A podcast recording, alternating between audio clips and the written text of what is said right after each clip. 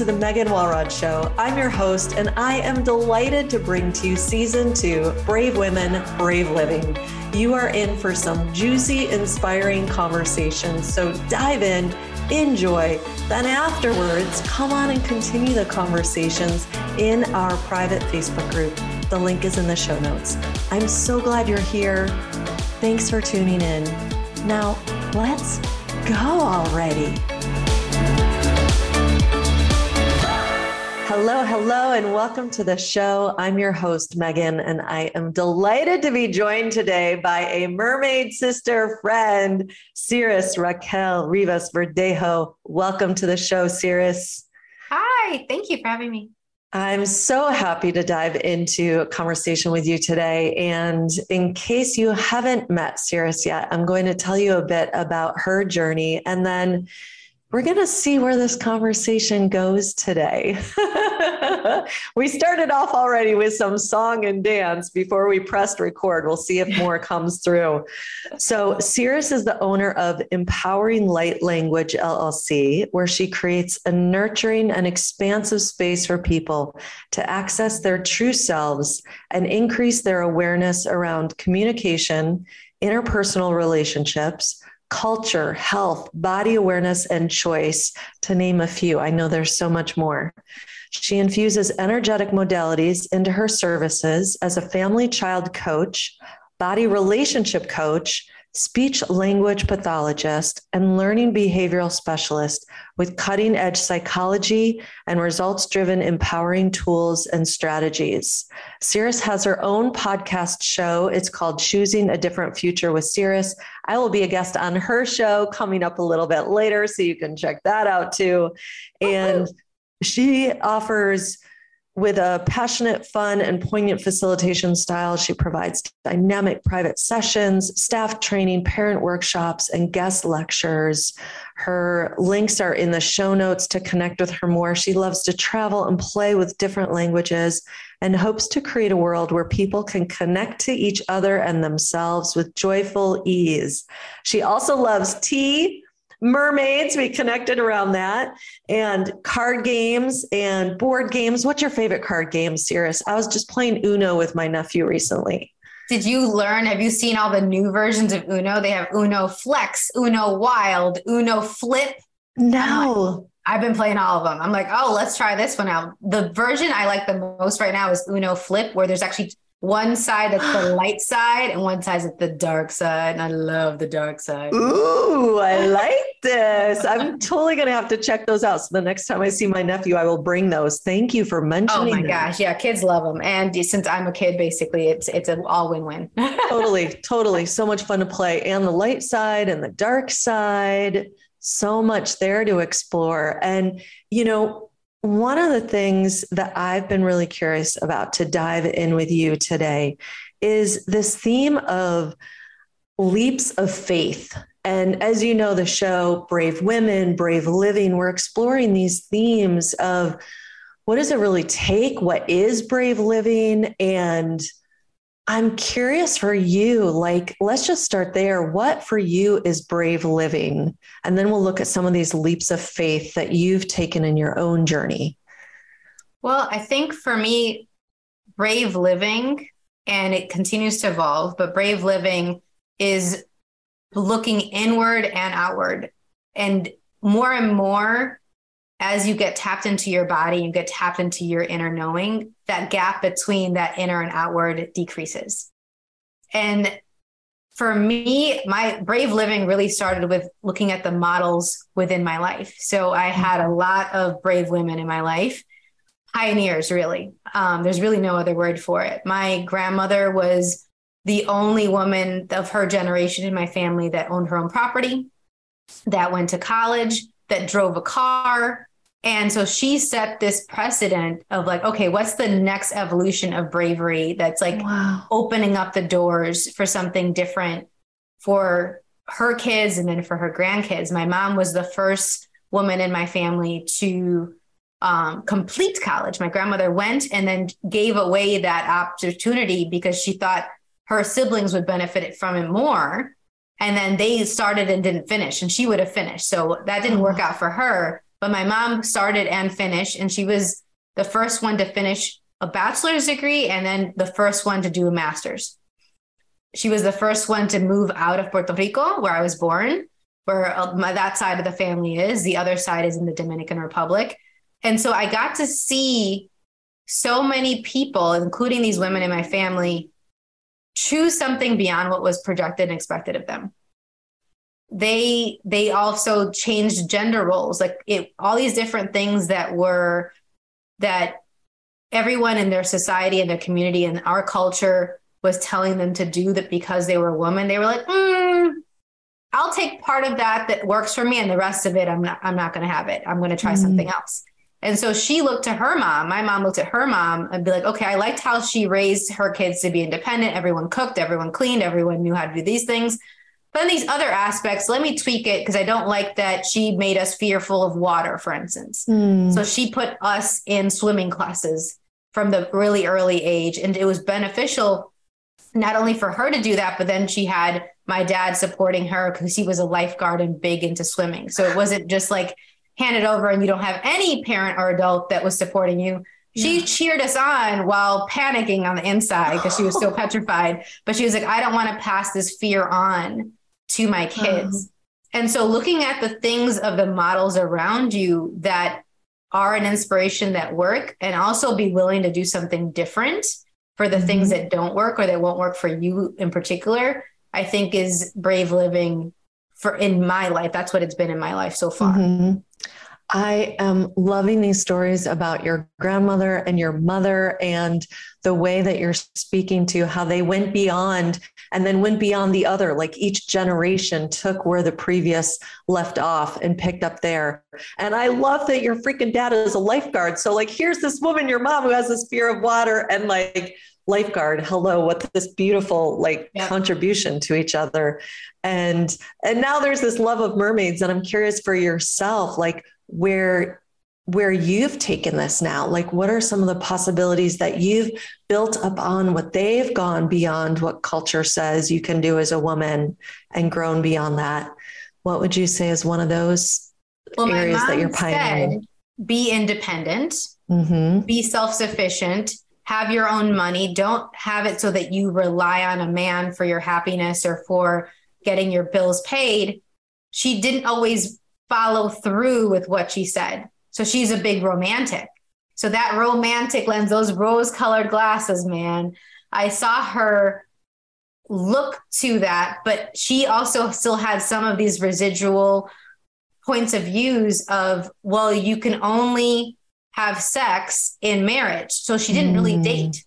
Mm-hmm. She didn't really know how to date. She's learned now to do that, given some of coaching for me. She will tell you, she's like, my daughter, the relationship coach tells me that I need to do blah, blah, blah, blah. so now she's it. learned to date. It's great because as you, as you're inspired by other people, including the women in your family, you can then give back to them too. So my grandmother has mm-hmm. opened up and a lot. She opened up a lot. She's since passed in June of 2022.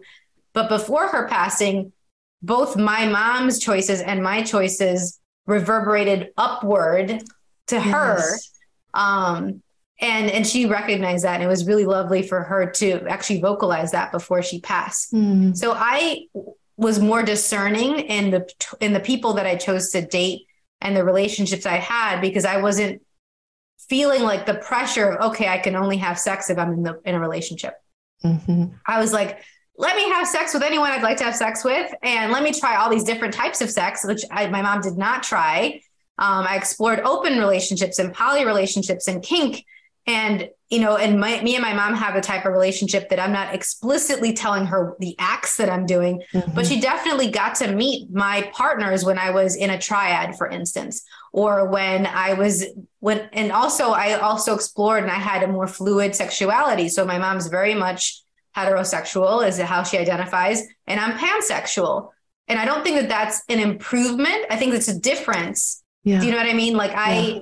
and and she be giving her explorations and her recognizing that there were some where, places where she was brave and some places where she was still constraining herself and being like, "Hey, I could just date for fun. I don't have to keep marrying everybody." So she would maybe date quote unquote date for like 6 months a year and get married to the person. I was like, "You could find out a little bit more about them before mm-hmm. getting married. It's okay. Like no one's giving you this timeline anymore but you.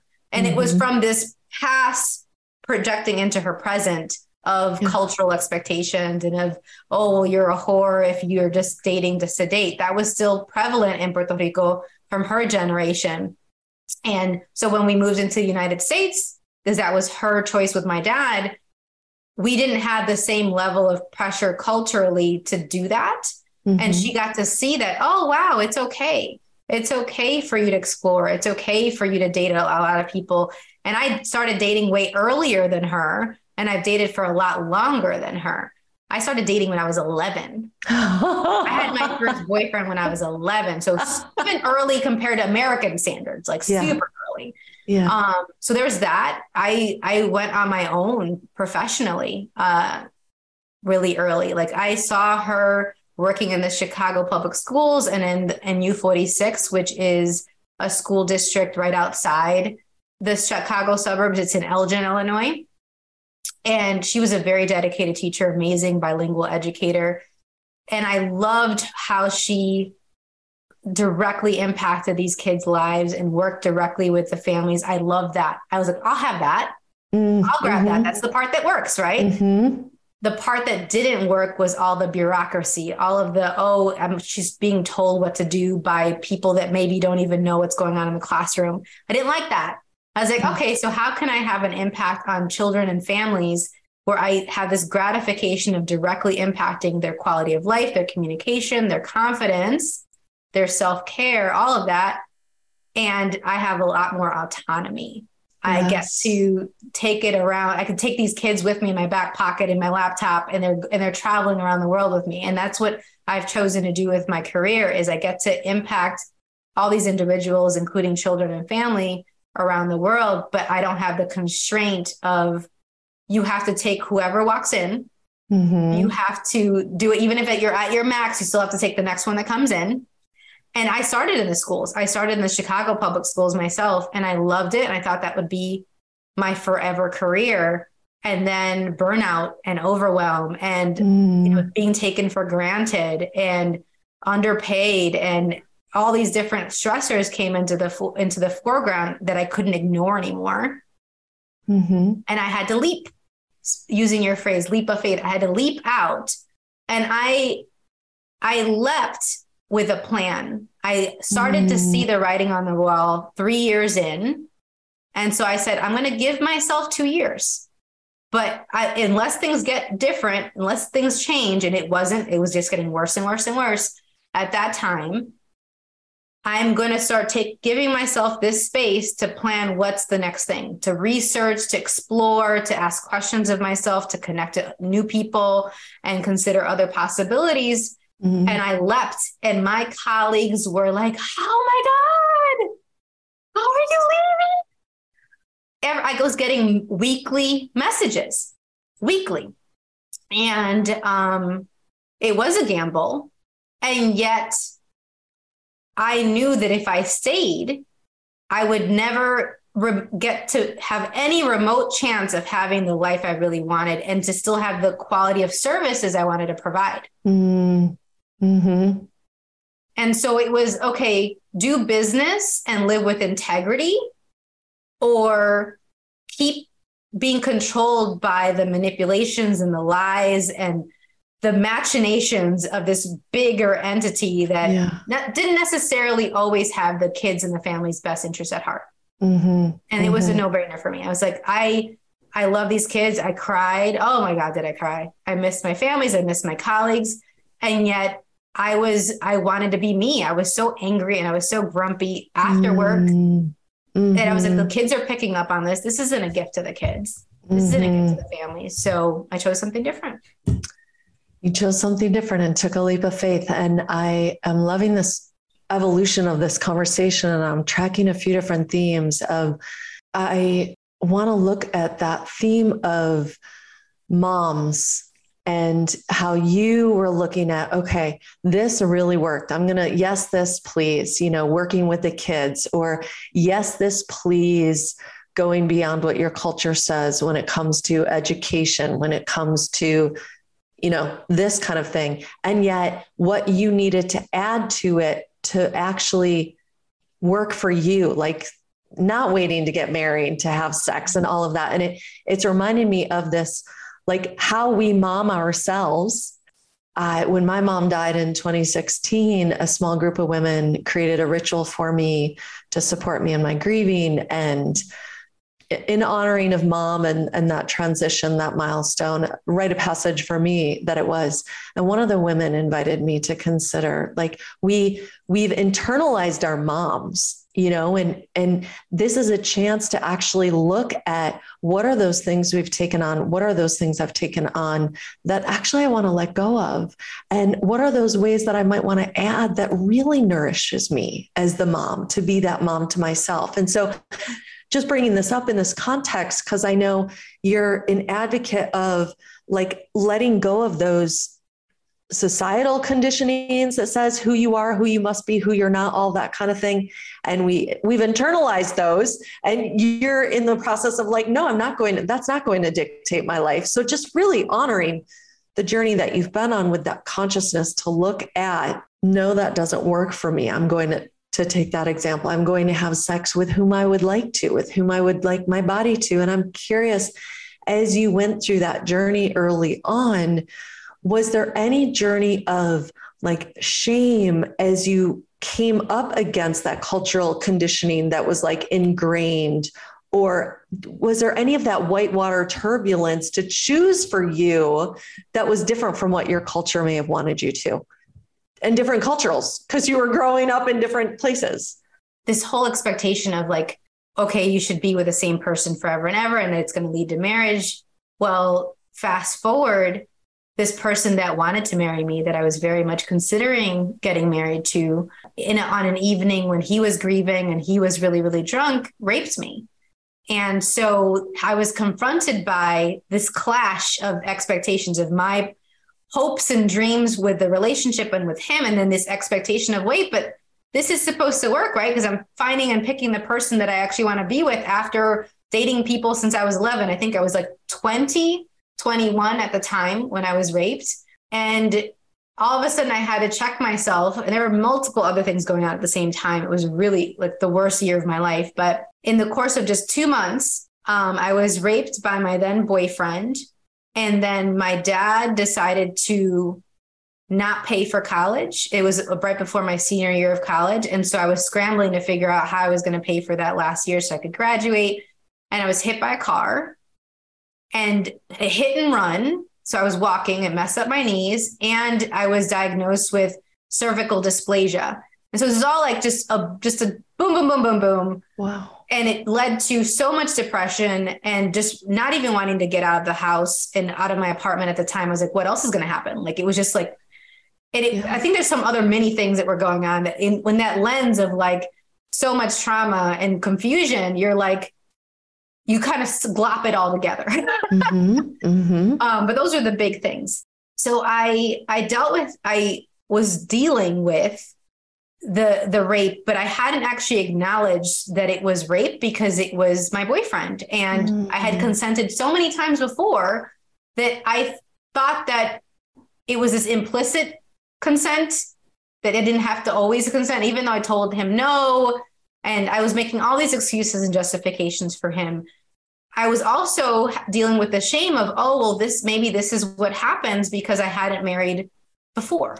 Oh, and I had I had been doing this exploration and I hadn't met all these constraints and all these you know the t- the typical way that you find your partners. I and even though we'd been together and i'd known him since i was five years old is something very fam- somebody very familiar to me i i had these questions come up of like oh is this what happens? Is this my punishment kind of a thing? Mm. come in you know catholic upbringing there's a lot of guilt and punishment and shame. And so it was coming into the head very much so during this this moment this this series of moments.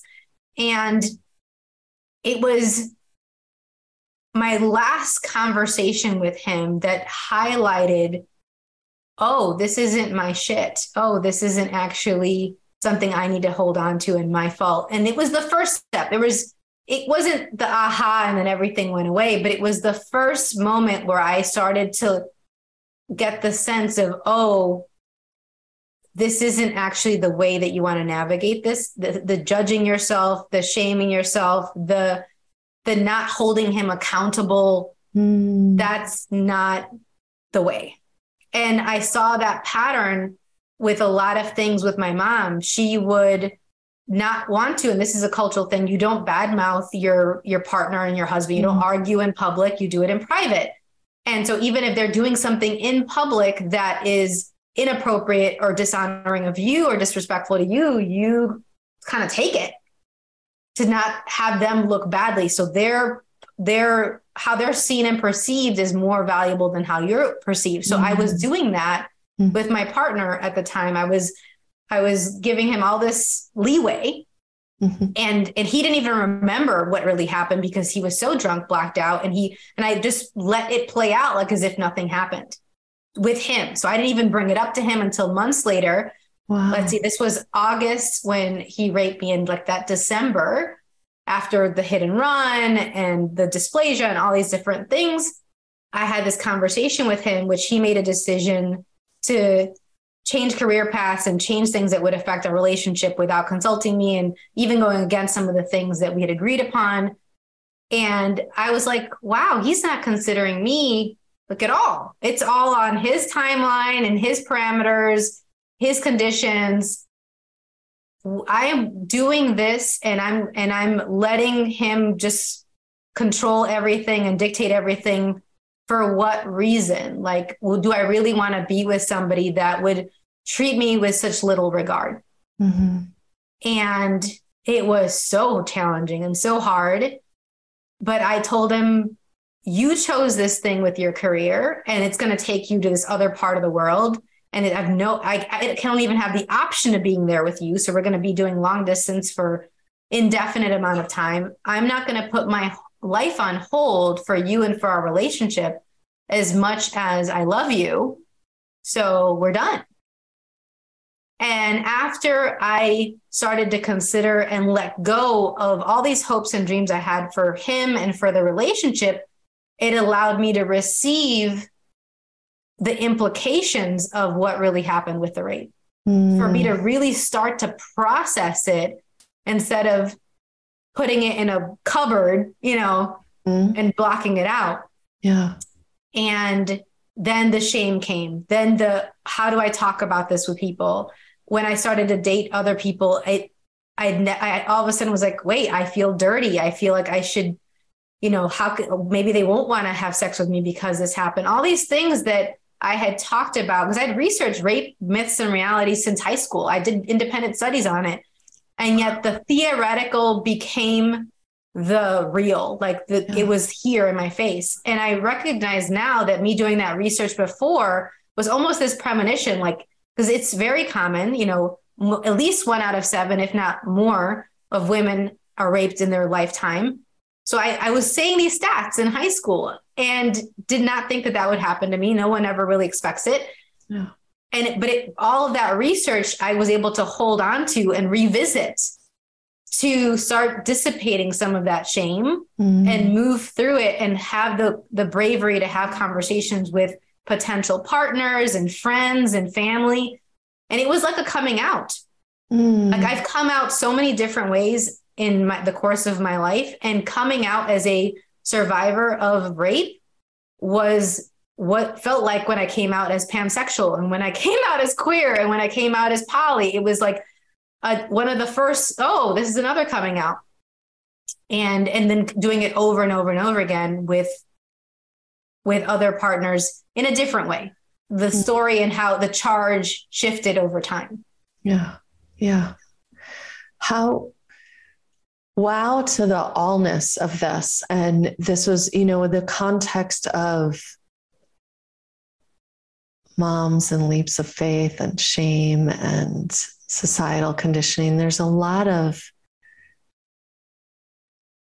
there's a lot of stuff even around the topic of rape to even bring it into the field. And so thank you for being willing to go there and share this with us. And I have a sense you may have some different perspectives on what you arrived at that have helped you heal from that, transform that experience. Would you be willing to share a little bit about what's helped you through to the other side of that, where in the continuous coming out, in the evolution of it, not feeling as charged? So it gets into what we talked about at the beginning, where it's this simultaneity of looking to models outward and also looking inward. And mm-hmm. what's funny about that is as you are recognizing the models and the inspiration and the influencing the influences of other people, you start to recognize where you influence other people. Mm-hmm. You become the outside of somebody else mm-hmm. and that possible example to them.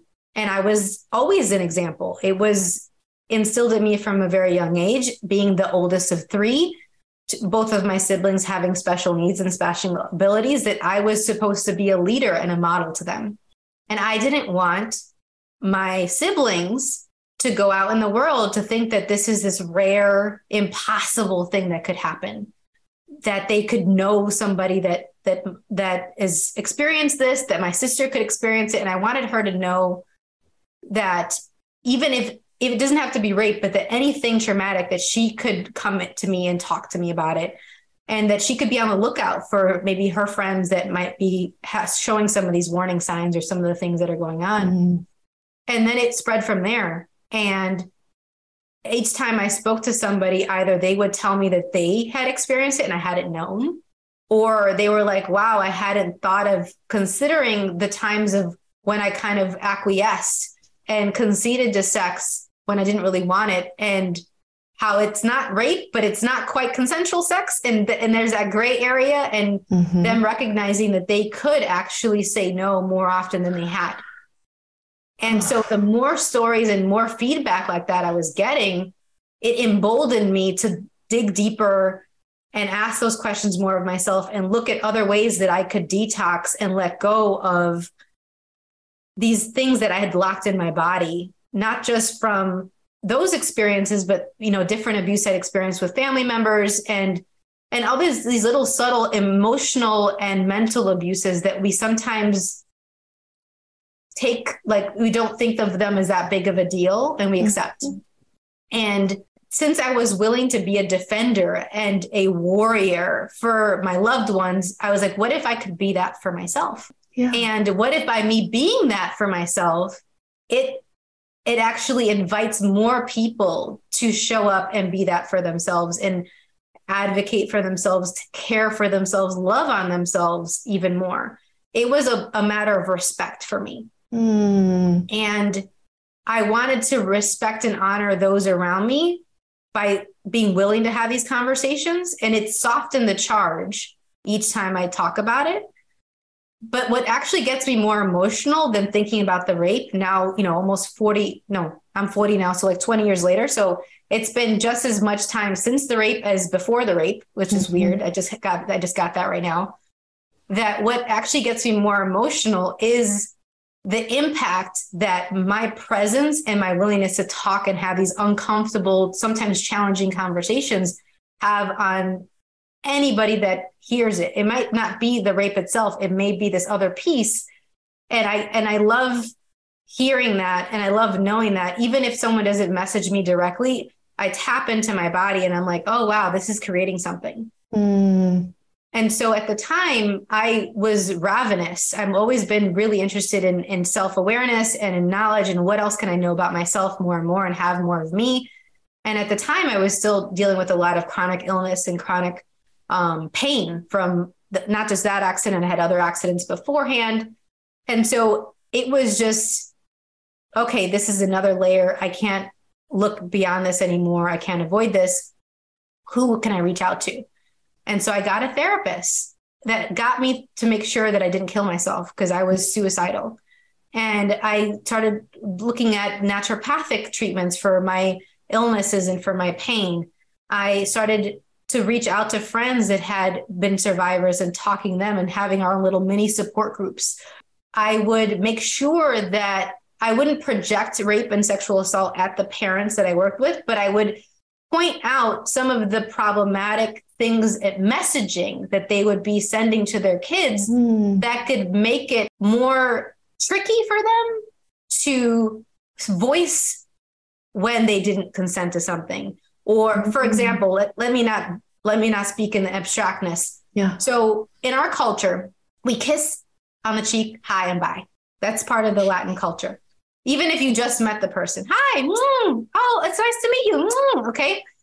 And so many times the parents I'd work with, if they were if they were Latin, if they were Latino and Hispanic, they would tell their kids to kiss the stranger high in the cheek or give them a hug and things like that. And most of the time it's totally fine and it's lovely. And these people are, you know, they've been vetted, right? Mm-hmm. Um, but sometimes the kids didn't want to.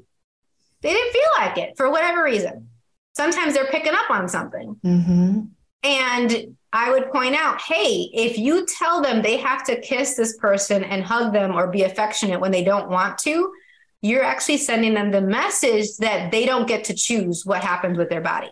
And my parents would be like, oh, that's not the message mm. I want my mm. kids to get. So they would get it right away. I've had wonderful parents. They get it. This is a very simple thing, but this is so culturally embedded, right? Yeah. It's one thing to encourage, is another thing to force, right? Yeah. Like, oh, honey, it's okay. Yeah. Like, you know, maybe they just need to hear it's okay from mom because they don't know this person. Maybe they just really are picking up on something and they need that to be respected. Mm-hmm. And so these little small things started to permeate every aspect of my interactions with kiddos and with families. And I started to point out these little micro or precursor skills and precursor messages before it gets to the point where there's someone that like me who was super supported to have their voice and yet i still didn't feel like it was okay yeah. to say it because this person's value and this person's reputation was more important than mine yeah this is huge and I'm so appreciating you bringing this up. It's like the micro moments that are huge because our life is built on those. And I was something I experienced growing up too. You know, there was this expectation to like kiss on the cheek eh, different than the than the culture that you're talking about but there was just that if an adult is telling me to do something it's my job to override my own body saying i don't really want to lean in and let you know, grandpa or uncle, you know, give me a kiss on the cheek because I just, I don't want that energy in my world. But there was the overriding that. And so not having a voice, not having a choice, that learned behavior, that societal conditioning of just do it anyway, you know, it, it builds up and the empowerment of what you're talking about, those having those conversations, pointing it out and exercising your own voice in having the hard conversations. It's, it's like, it takes a whole level of awareness and bravery to be willing to choose something different from what everyone else is asking us to do.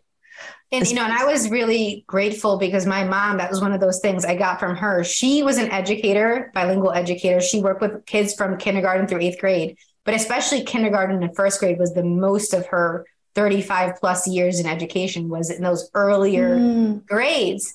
And from an early age, she told us if anyone tells you, don't tell your mom this and this, you immediately say, you say, okay, sure, you agree with them. And then you come and tell me. So she prepared us. She had those scenarios in place. Or she would say, if they say, if they tell you they'll hurt me or kill me if you don't do blah, blah, blah, tell me and I will kill them. And she's like, I have no problem. I, I got you. There's nobody that's going to kill me before I kill them. Don't you buy the lie. But wow. these are these scenarios that a lot of parents avoid bringing up to their totally. kids so that when they're in those situations, they would have no idea. So I got yeah. that piece with the kids piece. What I had to start evolving and learning and doing, choosing different for myself was how to interact with that with partners mm. and with mm. friends. How mm-hmm. can you mm-hmm. still have your voice with the adults that you care about, that you admire, and that you respect, especially yeah. when they're not honoring and respecting you back. Yeah. Yeah. How, what's something that's helped you find your voice in those moments? Um, journaling was big. Mm-hmm. Um, I would journal and then I would read back what I was journaling as if it was a friend mm. that was mm. venting to me or talking to me is like what what because I'm a, I was a really good friend. I still consider myself a pretty pretty good friend. I, I, I say now pretty good because that was a big identity for me. Like I was, mm. it was essential for me to be a good friend in a very limiting way where nothing else really mattered mm-hmm. when I was younger. Now I give myself more leeway and I don't feel like I have to be a perfect daughter, perfect friend, perfect granddaughter, or anything like that. And so I would journal and I would read back what I wrote. And I would say, if this was a friend saying this to me, what advice would I give them? What would I mm. invite them to do? What would be the path that I would hope they would choose? Mm-hmm. That was really, really impactful. And, and then also getting prioritizing my health, even if it was inconvenient to other people, mm. was huge. Because and it unfortunately took me almost dying before I I was like, hey, I gotta change something, or yeah. I'm not gonna be on this beautiful planet anymore. Okay. And uh, and it was not so much the emotional and mental health at that point, even though it was definitely impacted. It was also, um, I had so many chronic illnesses that my immune system was underground. And at one point, my doctor was like, Hey, you're going to keep getting all these sinus infections. You're about to get bronchitis and you're going to die. And this is in my 20s.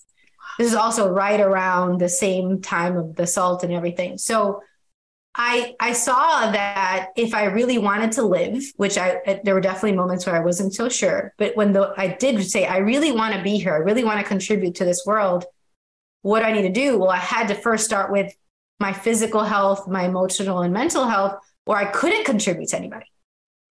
Mm-hmm. And um, so I went to a naturopathic doctor, Dr. Barbara Roca uh, in Winfield, Illinois. Hi, Barbara.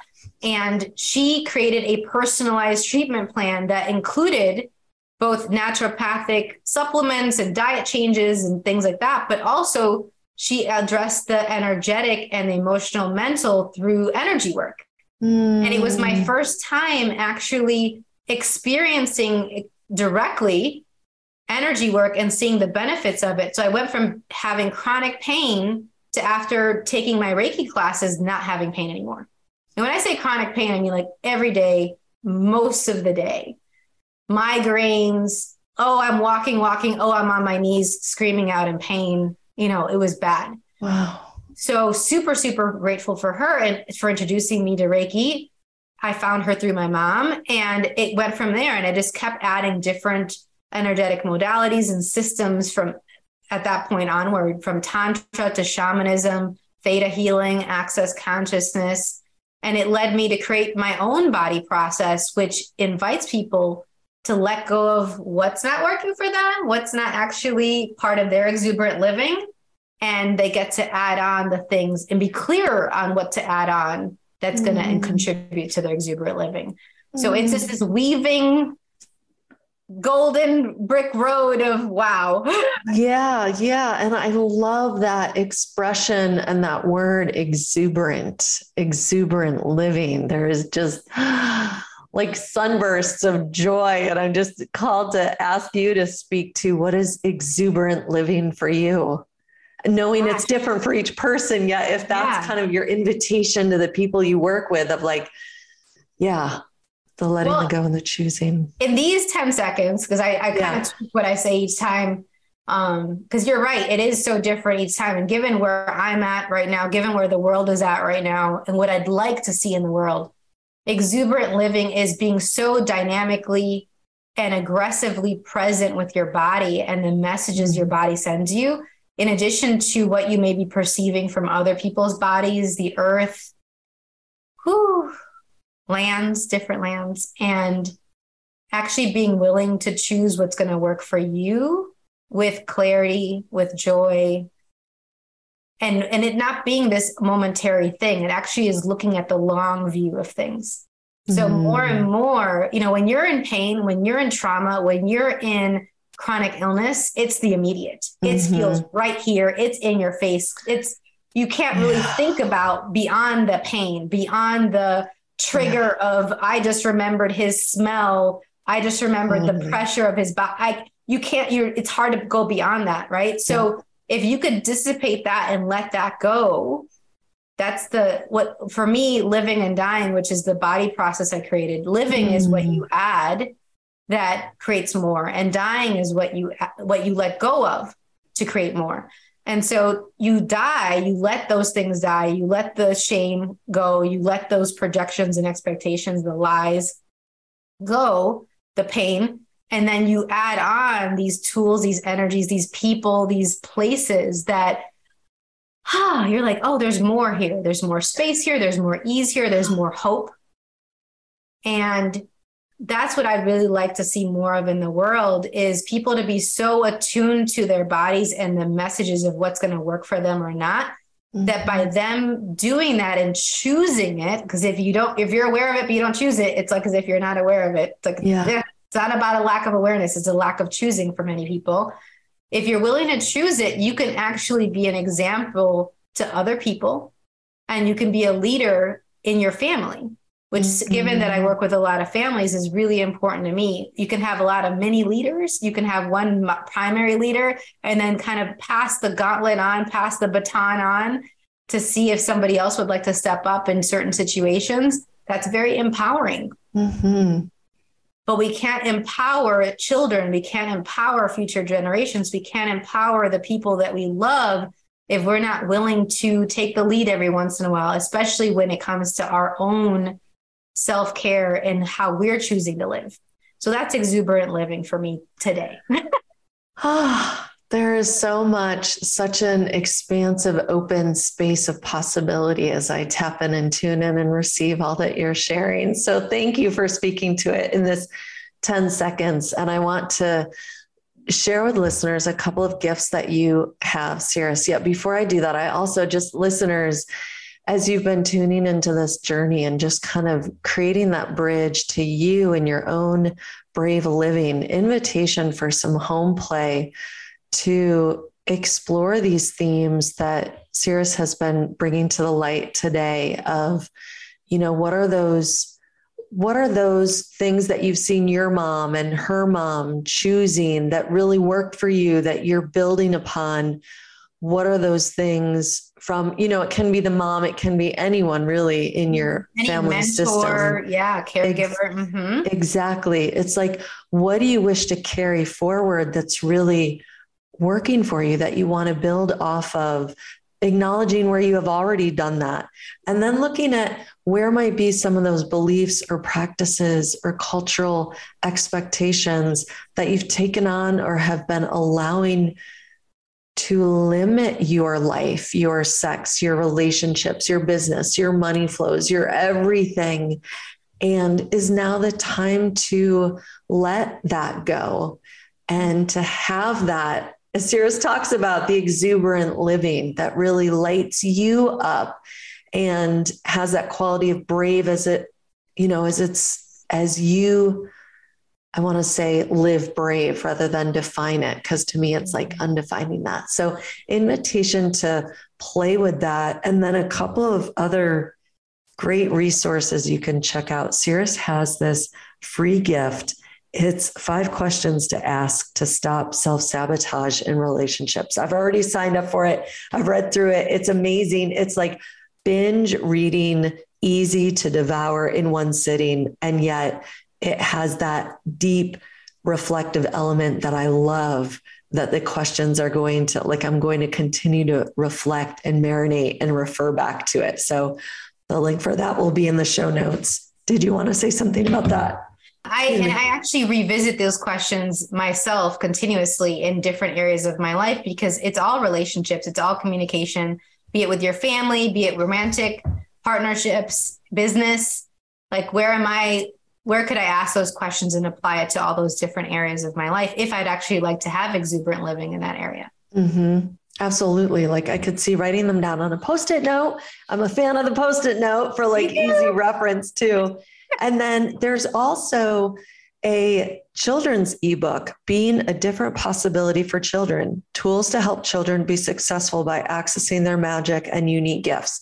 I haven't yet downloaded that. The links will be in the show notes, though. Do you want to say anything about that resource? Because we've been talking about kiddos. Yes. It's all, I mean, even when I'm talking to the adults, I'm talking to kiddos because I'm I'm tapping into their inner child. I'm speaking mm. to what they needed to be said. I can't tell you how many times uh, the parents I work with and the adults I work with, they are perpetuating some of those patterns of childhood where they weren't actually supported, seen, acknowledged, heard for what they knew. They knew something back then, and they might have been it might have been received or not. And maybe if it was received, it was how was it received? What was it received and then dismissed? You know, like, and that mm-hmm. I would mm-hmm. actually contend that that's probably not totally receiving. But mm-hmm. um, you often have to look at this for yourself as an adult, even if you don't have kids, because it it has implications for your interactions with everybody, everybody. And I wish that I, I feel like every adult should still have this children ebook because it really looks at man i could still use this now. I mm-hmm. i could be the mm-hmm. adult that the child that i was was asking for. Oh i love that so much. I'm downloading that after we're done here today. That so speaks to me. So speaks to me. So thank you for those gifts. And then i love that i'm going to ask you a question that i ask all my guests that what I love is we kind of began today's conversation with this indirectly. And yet, given the theme of these shows, our brave women, brave living, who is a woman that inspires you? A brave woman that inspires you? Um, other than my mom, which everyone knows about if they've ever seen any video of me. My mom's been on my podcast. Like we're business partners, best friends, travel companions. Like beyond that, it's just amazing. Um, I'm going to try on something new here. Cool. Uh, another brave woman that I really admire. Hmm. So many are coming to mind. Which one first? I have been really interested in in in Monica Padman. Interestingly, uh, she is the producer and co-host of Dax Shepard, who's a famous actor somewhat famous actor's podcast. His his podcast is called Armchair Expert with Dax Shepard, and yet she's absolutely a co-host. And one of the things that that I've learned from her recently is how to how to contribute in a more subtle, supportive way. I've I've been really working on the yin energies and like the softer, more feminine energies um, because I've been the oldest, been the assertive one, been the like leader. And so sometimes leading isn't always this like in your face way of being. And yeah. and she's an actress herself. She's done comedy. She's uh, an avid writer. And so I'm looking at what are the other voices that I can play around with, the other energies as I'm vocalizing different things that maybe more some silences or some questions and some reminders and not so much this is the plan. This is what we're doing. Uh, and so that's a more recent example. And she's interviewing people for the last four or five years now on that podcast from all over the world, including celebrities and influencers and, and think leaders. And so I'd like some of that for myself. And I'm looking at maybe that's part of how she's been able to do that is been able to not always be the one in the front mm. and be more on the backstage mm-hmm. and still absolutely having an influence. Yeah. Can you say her name again? Monica? Monica Padman. Padman. That's super inspiring and so speaks to me too of how we can see these other energies and ways of being in others and recognize, oh, I've got that in me too. By tuning in, by listening, I get to try that on, experiment with that myself. And it's like, it goes so beyond like there's so much competition. Like this is like the contribution that we can be to each other and inspiring that. So thank you, Monica Padman, bringing in the yin, different kind of influence. Was there anyone else too that you wanted to share? Because I know, I mean, like Oprah for sure. Um, I wanted to mention somebody that maybe other people wouldn't have known yes. about. Everyone knows yes. Oprah. yes, yes, and super inspiring, brave woman for sure. Yes, for sure, and for sure, and yeah. and just using her influence for good and not just thinking about herself, but looking at the legacy she's leaving. Um, mm-hmm. Um, you know, opening schools, even though that was tricky and problematic at some points, I think it's been self corrected, it's been corrected now. I I really love that she's continually trying to to connect people with other people. I love connecting people with other people that will have a positive influence on them that will open up a possibility that may not they may not know about otherwise and yeah. make their lives easier. And so one of my friends always says, Siris, I know that if you don't know the person or this thing, you know someone that knows. So I'm going to ask you first. And I love that. I think that that's one of the best compliments I've ever gotten because I, I feel like that's it can't all be on one uh, one of us. It can't be all on our shoulders, and that's one of the biggest lessons I've learned. I was trying to do everything on my own. I was mm-hmm. feeling like I always had to know everything as the oldest, as the oh. as the one that was opening up these doors for other people, and yet where's the receiving in that? Mm-hmm. And so I'm like, okay, let me let me not just know this for me, and also I'm going to learn this and pass this on for other people. It's it's all connected that we can give and receive both. Yeah.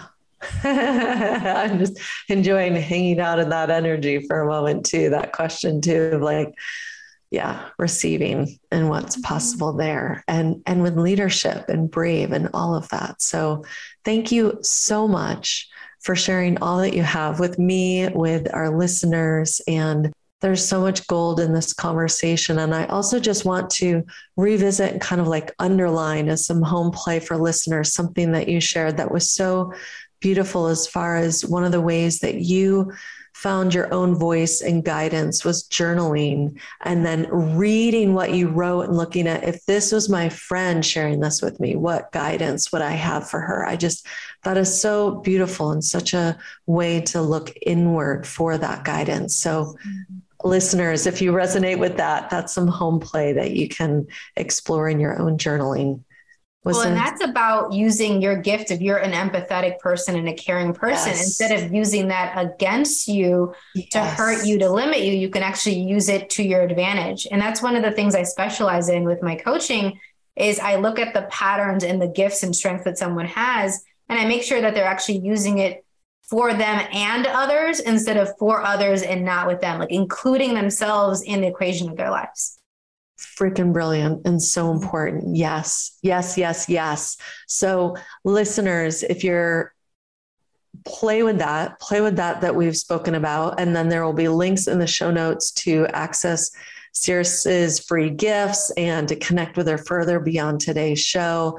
And to the brave women listening, thank you so much for being part of this community. And we'll be continuing the conversation over in our private Facebook group. And Siris, what a freaking joy to hang out with you today. And, and, yes. Don't forget to check in on when Megan is going to be on my oh, podcast. Oh, yes. On April 7th, it's going to be at 10 a.m. Eastern for North America. Um, that's a Friday. And so pre register for that, check it out. You'll be notified by email. But we're going to be talking about exactly what we're talking about now in a different way. And then Megan's going to get to talk more about inner guidance ah, and how we actually make sure that we are including ourselves more and more in our lives, having a voice and not giving up on yourself. I think that these are themes that that are worth revisiting in different ways because there's so many different ways that we can give up our, ourselves and this is mm-hmm. something that we have to be consistently revisiting and looking at so that we don't hey get to a moment where like hey how did i get here how did I get here in this relationship? How did I get here in this job that's miserable? Like, how did I get here? Well, if you're consistent in checking in and asking these questions, and some of the other ones that we'll be talking about with Megan in my show, then um, it'll really help you to prevent and reduce that significantly. So that's April 7th. I'm so looking forward to that. And so, again, links to that will be in the show notes too. Thank you for speaking to that. And oh my gosh, until we meet again, have so much fun with you and your exuberant living. And thank you again so much for being on the show. And that's a wrap. Or is it? If you're like me and you want to continue these conversations, come on over and join the free Brave Women, Brave Living Facebook group where we're having conversations that cultivate courage. And before you go, I have a request and a reminder. If you'd be willing to share this episode with the women in your world, subscribe and leave a five star review, that will help me reach more women with this message of brave living. I have a sense they'll thank you, and I thank you too. Now, for the reminder brave living is not about being fearless, it's about noticing the fear, summoning your courage, and doing the thing anyway. Ah. You're amazing. Thank you for tuning in. I look forward to seeing you in the Facebook group on the next episode. And until then, be brave, be wild, and have so much fun being the magic that is you. Mwah!